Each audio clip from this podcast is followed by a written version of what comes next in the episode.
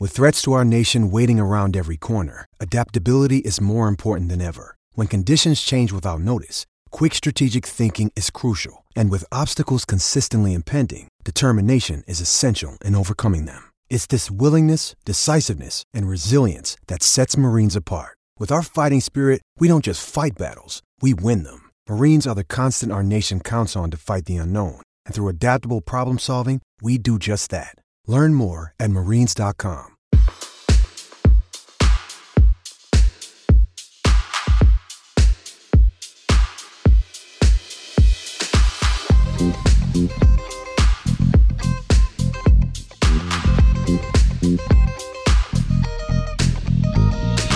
Hey everyone, Jon Wertheim here. It is this week's Sports Illustrated slash Tennis Channel Tennis Podcast. Before we start, I'll good soldier this and say that Tennis Channel, self included, will be at Laver Cup in Chicago this week. Uh, but our guest this week is a doubles player and now a former doubles player. It is doubles titan Daniel Nestor, who retired after Canada's Davis Cup tie last weekend.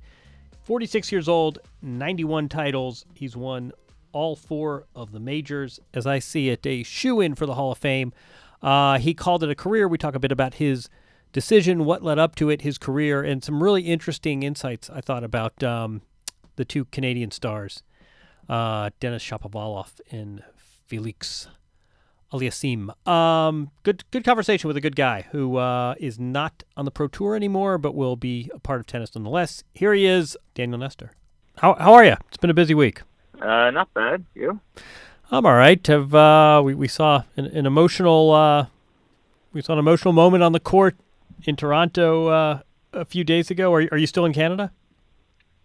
Yeah, I'm in Toronto. Yeah, um, uh, this is where I live, so just stuck around after the match. We're done with the Bahamas, so I, I figure uh, you're two days into your retirement. You're on a pool deck right now with bottles of Labatt's empty and stacked up. Is that accurate? Uh, that would be ideal, but uh, I'm uh, I do have a pool at my house. I haven't jumped in it yet. I was cleaning it yesterday. I was cleaning around it and cleaning my uh, my driveway and all the leaves that are starting to fall. So haven't got around to tanning, but uh, just doing the stuff that I uh, hadn't been doing uh, during the Davis Cup week. So catching up on that stuff. You're you're raking leaves. You're like a man in uh, retirement. Um, I, I'm. This is a funny question for uh, for a 46 year old, but why why now? What what impacted your decision, and, and why did you make this decision? Well, I kind of uh, felt at, at the end of last year that uh, you know things had changed. Uh, obviously, the results weren't uh, weren't what they used to be, and you know, trying to get the, the partners that I thought that I could win with was also becoming more difficult. And I just noticed from my own uh, personal performance that uh, I I didn't feel uh, like my body was cooperating uh, like it had been. Although I, I wasn't necessarily in pain or, or injured or anything, it was just that uh, I just noticed my it didn't feel as explosive and and just didn't feel like I was getting enough behind the ball anymore and, and able to stay, you know, with these guys, uh, these younger guys, and in situations that I had been able to to you know adapt to in the past, and I was struggling more and more to to keep up. And so this year, I just wanted to you know confirm that that was actually the case. And I mean, I didn't change anything. I didn't stop training or, or slow down. I, I you know was still being professional, and uh, it just wasn't enough anymore. And uh, and uh, although I, I played well at certain times, it's just uh, it's just not enough uh, at this level anymore. It's interesting because I, I I always thought of you as sort of a, a, doubles Federer in the sense that you had seemed to figure out a way to make this work from a family standpoint. We, we would see your family on the road. I don't know if we ran into each other at Wimbledon. It, it always seemed like you had figured out the, the family part of this. So it's, it's interesting to hear you say this was more about the, the body slowing down and, and ability. But uh, how have these last been? How have these last few years been like um, on, on the domestic front? How, how, did you do this as, as a husband and a father? Well, I mean, that's most of the credit goes to my wife because uh, she was the one that uh, that uh, you know was on her own and with the kids for for the most part. I would obviously help and you know be a father, a proper father when I was uh, with with them, but uh, you know I was away for most of the time. So you know, it was stressful for her, but uh, you know, she's pretty strong-willed, and uh, she she got the job done. And uh, you know, a lot of the people that she hangs around uh, have uh, help and nannies and all that, but she kind of did it on her own, and uh, so that was uh, inspiring for me. And uh, she also understood that uh, you know this is my job, and uh, this is you know what I'm good at, and uh, so we kind of had a routine, and uh, you know you know, we we were able to travel certain weeks as a family, and other weeks, uh, you know, for the most part, I was on my own, but I was doing well. And you know, when you're doing something successfully, then you know, you're it, there's incentive to keep doing it. But as as soon as that changes, and and all of a sudden you're not as competitive anymore, and you know, financially it doesn't make sense, then obviously uh, everyone's mindset's going to change, right? I'm guessing when you started out on this journey, you you did not think that. Uh you know, in, in your mid 40s, you, would still be out here. And we, we talk a lot in tennis about longevity and, you know, Federer and Serena at 37 and 30 is the new 20. From your standpoint, what do you think it is? I mean, everyone has a theory, whether it's it's training or money. And from, from your standpoint, why are we seeing careers last as long as they are? That's a great question. I, I don't understand it myself. I mean, uh, the, the age of the top 100 players, uh, the average age has been going up. Uh, doubles players seem to be playing longer, and, and I don't know if it's people just, you know, realize uh, the opportunity and, and maybe have learned from perhaps other players that have retired a bit earlier than they, than they would have liked, or you see some players retire and they come back a couple years later, you know, realizing that – maybe they, they might have missed out. I don't know if, if players are you know understanding that or or they just uh, you know understanding that the God put them on the planet to, to do certain things and this is what they're good at and uh, and you know that uh, they they're just able to realize that and uh, and achieve try and achieve their goals. Uh, and for me, I I kind of realized that. Uh, you know, I want to max it out. Uh, didn't do things always properly when I was young. I, I didn't really aspire to be a, a professional tennis player when I was a teenager. I was just good at it, and I, that's why I played. And it wasn't until you know certain things started happening and maybe threatened that my my mom wasn't uh, thrilled with uh, you know going pro without the the results backing it up. So she suggested I go to university, and then as soon as those things started to to kind of enter into the equation, then all of a sudden I became way more professional and uh, realized that uh, this is what I want to do. And uh, so that was that was late teens and and my first years on pro, and uh, and then from there, I mean, you know, I, I always felt like uh, in singles I could have done better. Uh, you know, not saying I would have been uh, as successful as Milos or Denis, but just knowing that I that I could have done better having beaten uh, several top players, uh, kind of eat eat ate away at me, and uh, so I think that's why I uh, I really you know tried to make the most of doubles and and really maximize uh, that opportunity, and that's probably why I, I played as long as I did. Wait, I, I want to ask you about that transition because I was looking up your singles record, and you you were top sixty, but you you, you were very modest. You beat yeah Guga, Rios, Muster, Edberg, Rafter. But that's five. That's five top number one players you've beaten. You took a set off of Federer at one point. How did you get to that point where you decided, you know what, I'm going to make this transition to doubles? I mean, this these are some really nice singles. I, I think you were you were top 60 at one point, but those are some, you know, you, you beat five number one players. When did you make this decision to transition to doubles? I did it at the end of the 2001 season. Uh, yeah, I mean, I, I was fairly successful at singles, but uh, you know, when I compare myself to, to guys like Milos and Denis. I just think they're physically more gifted than I am. I, I feel like obviously my hand-eye coordination is is the same level, if maybe even better. But uh, I think the game is very physical, and singles is very physical, and and for that reason, uh, you know, I, I just when I did play, I just felt like you know certain days I felt great, certain days I didn't feel great, and, and to be a top player, you you know you need to be uh, you need to be you need to be a combination of uh, top top physical athlete and a top uh, hand-eye coordination athlete, and and you know I just felt like I was half of that, and uh, so it was it was a challenge. And then uh, in in the end of the '99 season, when it was my best year in singles, uh, I was obviously playing a lot of matches because I was still doing well in doubles. And at the end of that season, I had surgery, and then the Olympic year in 2000, I uh, I kind of struggled to to come back uh, in singles, although I had some decent results. Uh, uh, you know, I was, I was still committed after we won the gold medal to, to do well in singles, and and the next year, uh, you know, played pretty well, but uh, wasn't uh, wasn't the same anymore, and and I just felt like the body was, uh, you know, my, my all of a sudden my shoulder surgery uh, recovery, you know, turned into an elbow problem and and just little nagging things. And and uh, you know I, I told the story when I, I had my retirement party of uh, you know the 2001 Rogers Cup. I, I went to Expo Stadium and I took like 50 of the hardest swings I've ever taken uh, at batting practice and managed to get one over the wall, which I was proud of. But uh, a few days later, I pulled my oblique uh, playing a singles match in Indianapolis, and then all of a sudden my whole summer was ruined from that. And then I came back in the fall uh, that fall, and you know I just uh, I just got frustrated. I wasn't playing as well,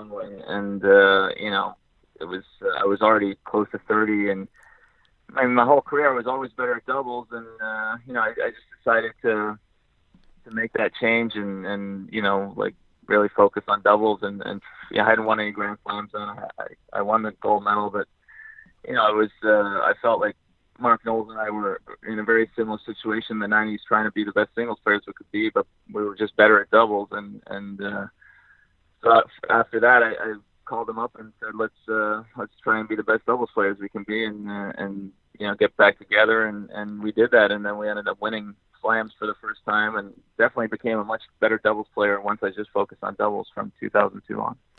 I bet if someone said you got 16 more years out here, don't don't worry about those baseball injuries. You're going to be playing till 2018. You would have uh, signed up for it. Was was was Mark your favorite partner?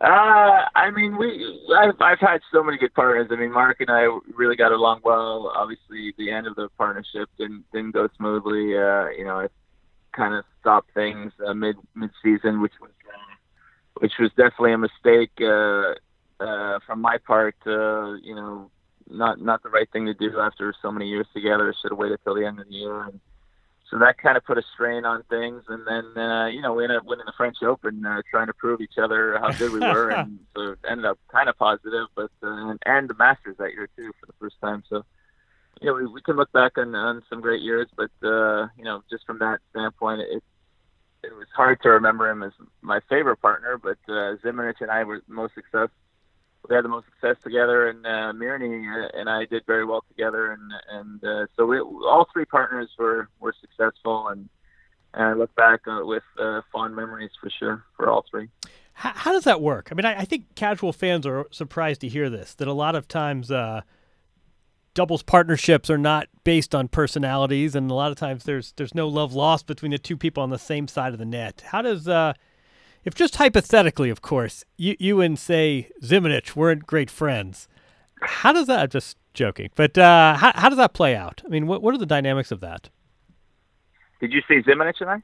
I, am just hypothetically. I don't want to name names, Zimonjic. Uh, if you, oh, you're you're you're retired oh, now. You're you're retired. You can. Uh, uh, yeah, I mean, uh, from from my uh, experience, uh, you kind of feel things right away with a partner, and uh, you know you have that uh, chemistry. And, and that's something that uh, you can't take for granted. And you you see a lot of uh, a lot of guys uh, doing well, and then you know six months later, you know they kind of uh, you know not not really uh, going as far forward, and all of a sudden they panic, and and then you know they they start pointing fingers, and and then all of a sudden they're playing with different partners, uh, not realizing that with this former partner was that's where they made their break, breakthrough, and obviously. Uh, you know you got to take all, all these factors into consideration. But uh, you know, too often uh, double players are you know looking at uh, other opportunities and not uh, at not at the you know the, the partnership that makes sense. And uh, I mean, I'm just as guilty as anyone. And but uh, it's definitely a learning lesson. And, and uh, I mean, yeah, like you said, uh, you, you, you can't always have the perfect partner whatever. You can't have a perfect partner in, in so many different uh, facets of life, but uh, you gotta you gotta work on things and communicate and uh, understand uh, that uh, you can be successful. Uh, you know, not always seeing eye to eye, but uh, respecting each other and uh, and uh, working together to try and be the best possible team. I'm I'm listening to you talk about this, and I'm thinking, boy, if only you had an identical twin, that would make finding a doubles partner a lot easier. Um, l- let me ask you. You mentioned Denis and Felix, and I, I, think they both seem to recognize they're going to be uh, paired together in conversation uh, for for much of their careers. How how do you assess each of them?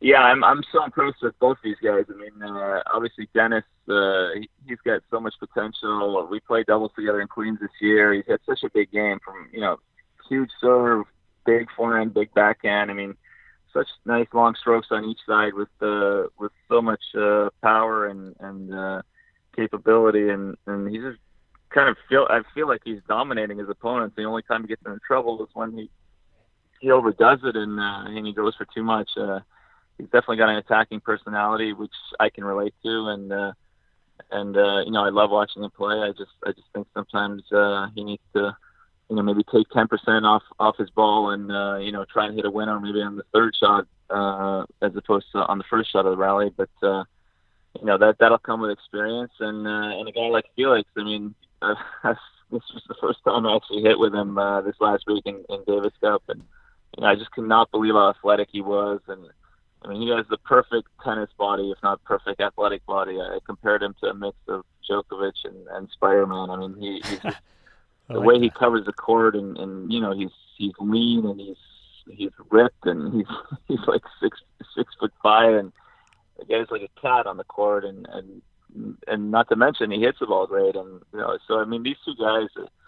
I don't think they realize. I think they do realize, but I, I just hope they realize uh, how much potential they have and and what they can do for for Canadian tennis and and tennis in the international stage because we could be seeing these guys like Denis told Felix at the end of that that uh, tough match at the U.S. Open. We're going to be here playing a final one day, and I, I honestly think that's true. What do you tell them when you? Uh, I, I, will credit you for starting this this Canadian tennis boom, but uh, what what do you tell those guys? I mean, I'm I'm sure, you know, we were you're 25 years older than they are, but I could tell from uh, from Davis Cup how they looked up to you. What were some of the things you were trying to impart to them? Honestly, it's it's not that much. I mean, these guys are that that's the thing, and, and another thing that we talked about earlier, my singles compared to their singles. I mean, these guys. I, I just feel like from a young age, these guys were really focused and, and they knew what they wanted, and, and that's why they're so ahead of the game. And and for for just, so I'm almost in awe of them, and and uh, from that aspect. And you know, I, I talked to Felix for the first time. I talked to Denis. These, these kids are intelligent kids. You know, you talk about this iPad generation. They're they're not having the focus that they once did, but I don't see it with them. And and you can throw Milos and Vasek in there too. I mean, they're still in their twenties, and and uh, you know, these kids, these guys, are all they're all so focused, and they're doing all the right things, and and they all want to to be the best they can be, and and so you know, it's really not that much work, uh, you know, or, or mentoring with these guys. It's it's more just you know keeping them positive and and and uh, you know just making sure they're you know thinking the right things and and not getting down on themselves, you know, with, a couple bad uh, results and that kind of stuff. Because I think uh, the way they're handling things and the way they're doing things, uh, you know, they're, they're all headed in the right direction, and and you know they're all going to be around for a long time. You've always been good at analyzing top top players in singles uh, as well. How surprised are you that Djokovic, who you know nearly wasn't seeded for the French Open, has won uh, two straight majors now with the Masters 1000 sandwiched in between? How much are you surprised by this return of Djokovic? Again, it, for me, it's not a physical thing; it's just a mental thing. So seeing him, you know, in the locker room, getting really spiritual, you know, 18 months ago, two years ago, and and, and just uh, you know wondering where he was at mentally, and, and now seeing him you know in a better place. And I mean his game. I mean he, he's totally back, obviously by his results. I mean uh, you watch him play. The guy's not making one unforced error. No one, no one in the history of tennis has has moved the way he has and put himself in a position with every single shot to to you know, to play that level. And, and I mean, I've, I've never seen someone with that balance and, and athleticism, you know, covering balls side to side and and uh, so I I think it, you know the physical aspect was there. It's just the mental aspect uh, has has has improved to where it used to be. Uh, he's back, he's motivated, and I'm sure you know these three guys. Uh, you know, Federer's already got that lead of, of Grand Slam titles, uh, but you know, I'm sure Nadal and, and Djokovic are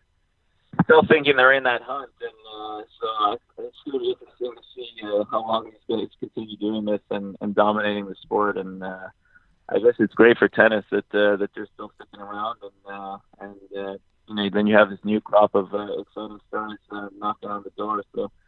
I think it's, uh, tennis has never been so popular, and and you know there's a lot to look forward to in the sport, not just from Canada, but from in an international standpoint. Have you have you ever heard of the uh, the the campsite rule of dating? Is that familiar to you? Uh, it's you you you want to leave your par- regardless of what happens. You want to leave your partner uh, in a better place than uh, when you found him or her.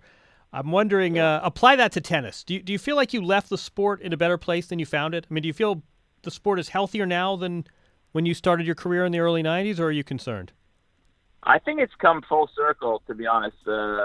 When I came in, I felt like the sport was very popular. You know, it was the tail end of uh, McEnroe and Lendl, and, and I guess Connors was still around, and and then you had this new crop of exciting stars like Sampras, Courier, Agassi, uh, that uh, you know that were that were you know taking over, and, and Michael Chang, and even Ivkovic, and so many different kinds of personalities, and engaging with the fans, and, and fans could relate to them, and I I think uh, you know then it kind of slowed down a little bit uh, in the 90s. You know, it was a kind of a two-man show. Maybe Becker wasn't uh, wasn't playing as well as he should have, and uh, so it's kind of a two-man show with with Sampras and Agassi. And you know, the, the the game had gotten a little bit fast. I think the courts were were really fast, and and the rallies weren't what they should have been. And and you know, uh, so I think it kind of slowed down a little bit there, and uh, so I, I was kind of part of that. And and uh, you know, and I think in the last five ten years now that uh, Federer's had uh,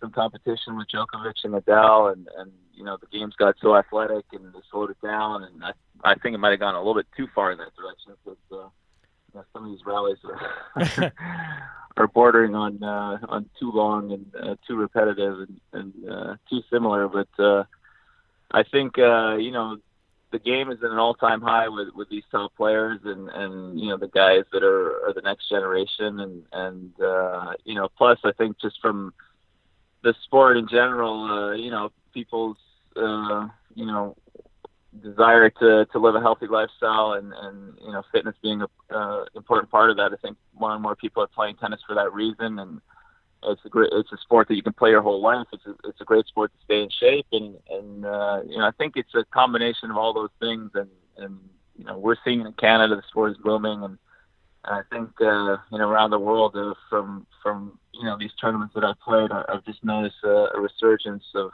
of fans and and interest, and you know even in doubles people are you know, watching more and more doubles and and uh, obviously singles is, is where it's at. But uh, I think uh, yeah, it's come full circle. I think I, I came in at a at a great time, and you know, there's a little bit of lull uh, along the way, but it's uh, it's definitely picked up in the last uh, you know five years, I would say, and and uh, you know now it's peaking again. Um, all right, sp- speed round. A- answer these uh, in, in in one word or one sentence. Short short questions. Would you have would would you have voted for this new Davis Cup format? Well, I, I heard Davis Cup format. What's the, what was would, the question? Would you have voted for it if if, if you had a vote? Did, would you have No. voted for it? No. Um, can you believe Maple Leaf Gardens is now a grocery store? Can I believe that? I just drove by it the other. I was in Toronto the other day. I said, "Oh, that's where Maple Leaf Gardens," and I looked on the side, and it's some they, like yeah, they had a Foods. seniors event. We've done uh, some charity events there. It's sad. I mean, group. Uh, I'm not a Leafs fan, but there's a lot of history in that building. But uh, no, I can't believe that. Um, all right, I won't ask you about John Gameshi. Your uh, your credentials would uh, make you a very attractive candidate to the Tennis Hall of Fame. Um, how much does that matter to you?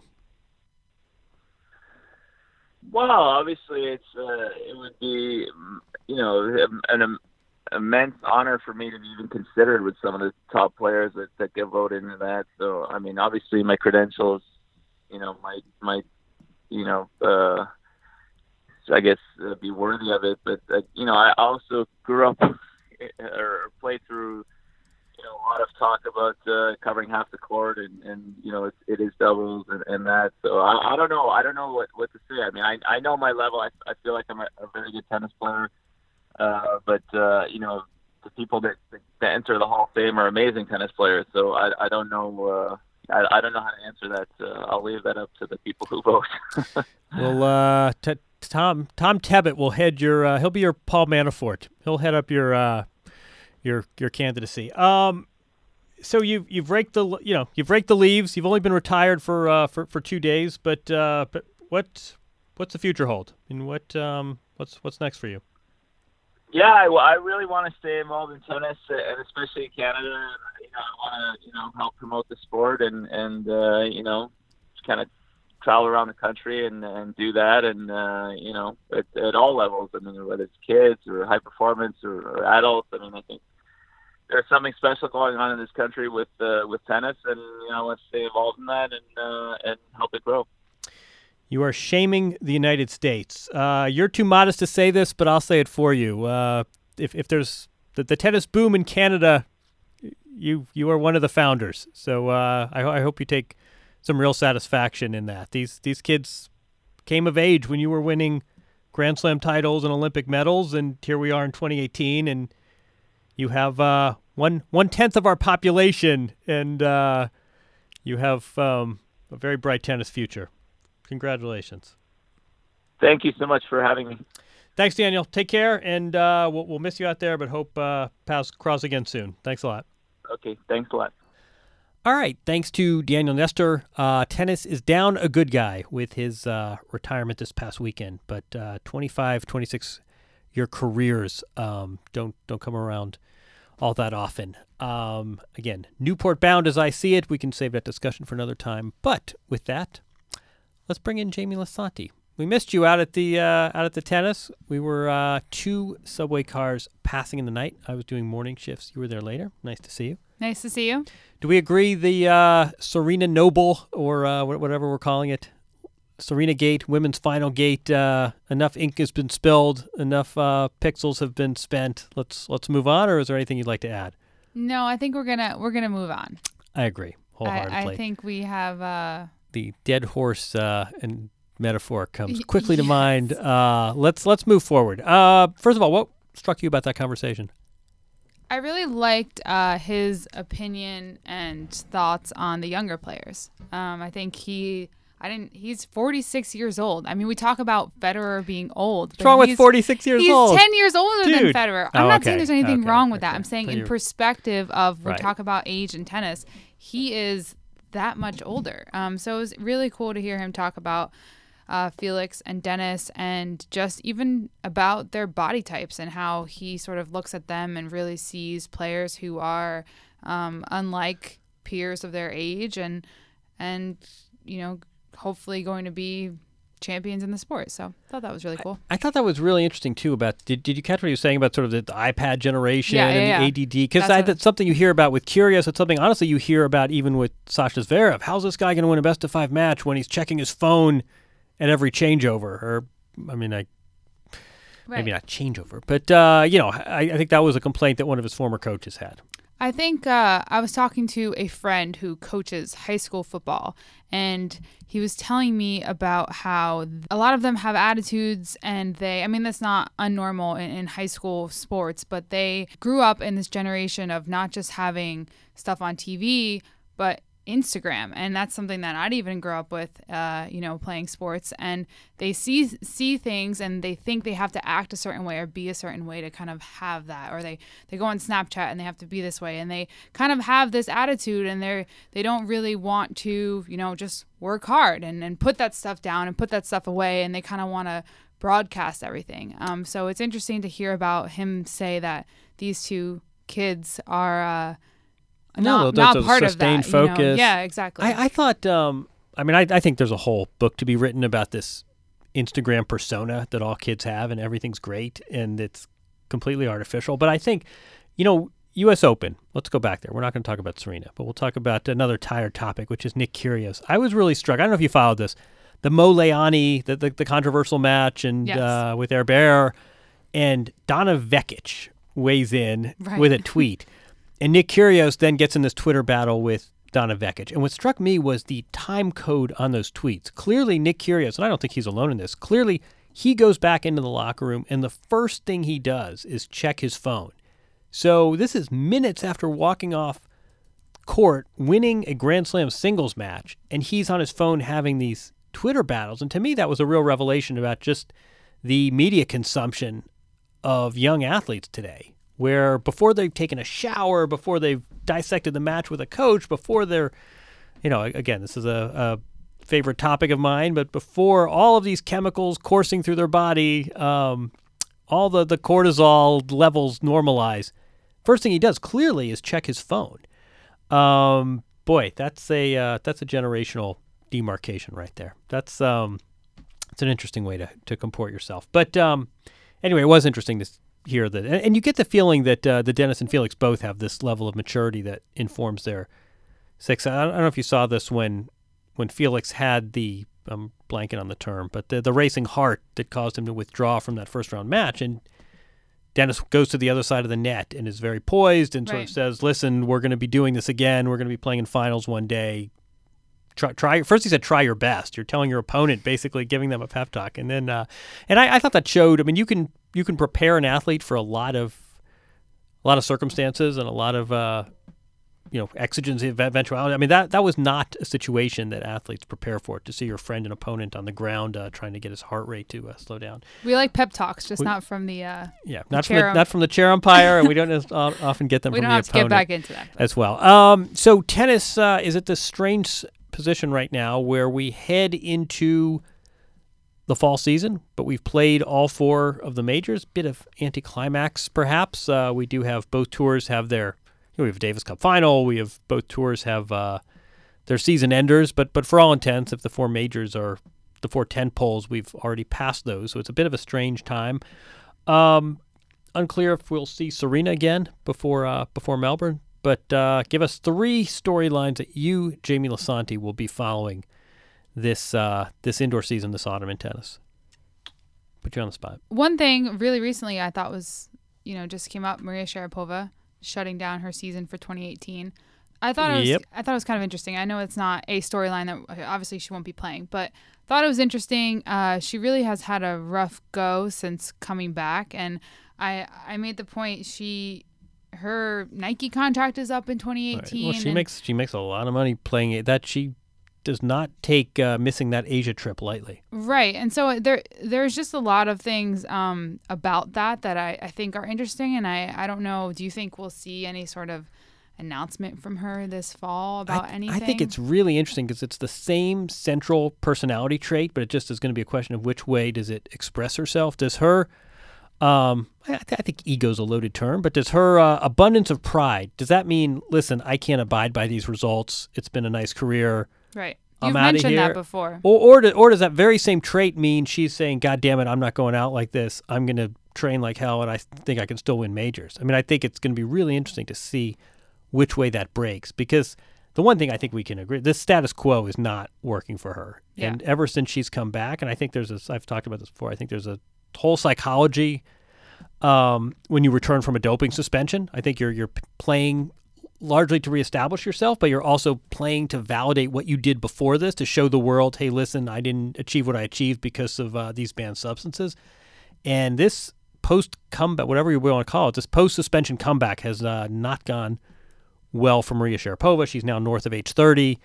Something's got to give here. Either the rankings got to go up and she's got to remember who she used to be or simply win more matches, or, or else she's got to call it a career. But um, it's it's not the status quo is not going to work uh, either way. That's uh, that struck me as well, especially because that is multi millions of dollars that she has passed up by not going to Asia. Right. And so it should be interesting. That was number Um, two. Uh, Novak Djokovic. We'll, we'll switch over to ATP before I give you my third one. Uh, Novak Djokovic wins the U.S. Open without It's, without uh, some fanfare because of everything that went on, but. W- it's pretty Crazy impressive. story. I mean, it's the, the, uh, if you really go back right. to January of this year, the way we were talking about Novak and kind of where he could be at this point in the season was definitely not here. Um, so I just think it is a insane turnaround for him this summer. And so, of course, like I want to see what happens for the rest of the year. Can he keep it up? Does he, you know, does he try and settle down a bit because he has played a lot of matches now and maybe, you know, the one thing that you think about with his he had he you know he did have an injury which played a role in everything but you know is he playing too much too quickly doing too like not too well but he's he's really surging so is he going to maybe aggravate something you know should he take some time i don't know It's the there's a uh, Lacoste store in the village not far from me, and it's all congratulations Novak Djokovic, 2018. Um, six months ago, we were saying, boy, Lacoste really uh, made a bad bet on that one, and how long is he going to stay with Agassi? I mean, never mind January, like you said. I mean, he lost to Taro Daniel on hard courts in Indian Wells, and there was this look of like, boy, is this a lost soul? He did not have great success on the clay before the French Open, he very nearly wasn't seeded in Paris. He left. Remember, he lost to uh, who did he lose to Cecchinato a middle weekend, and boy, this guy who used to make Grand Slam semis as a matter of you know ritual, who uh, you know had won double digit majors, and, and now he's struggling to reach week two.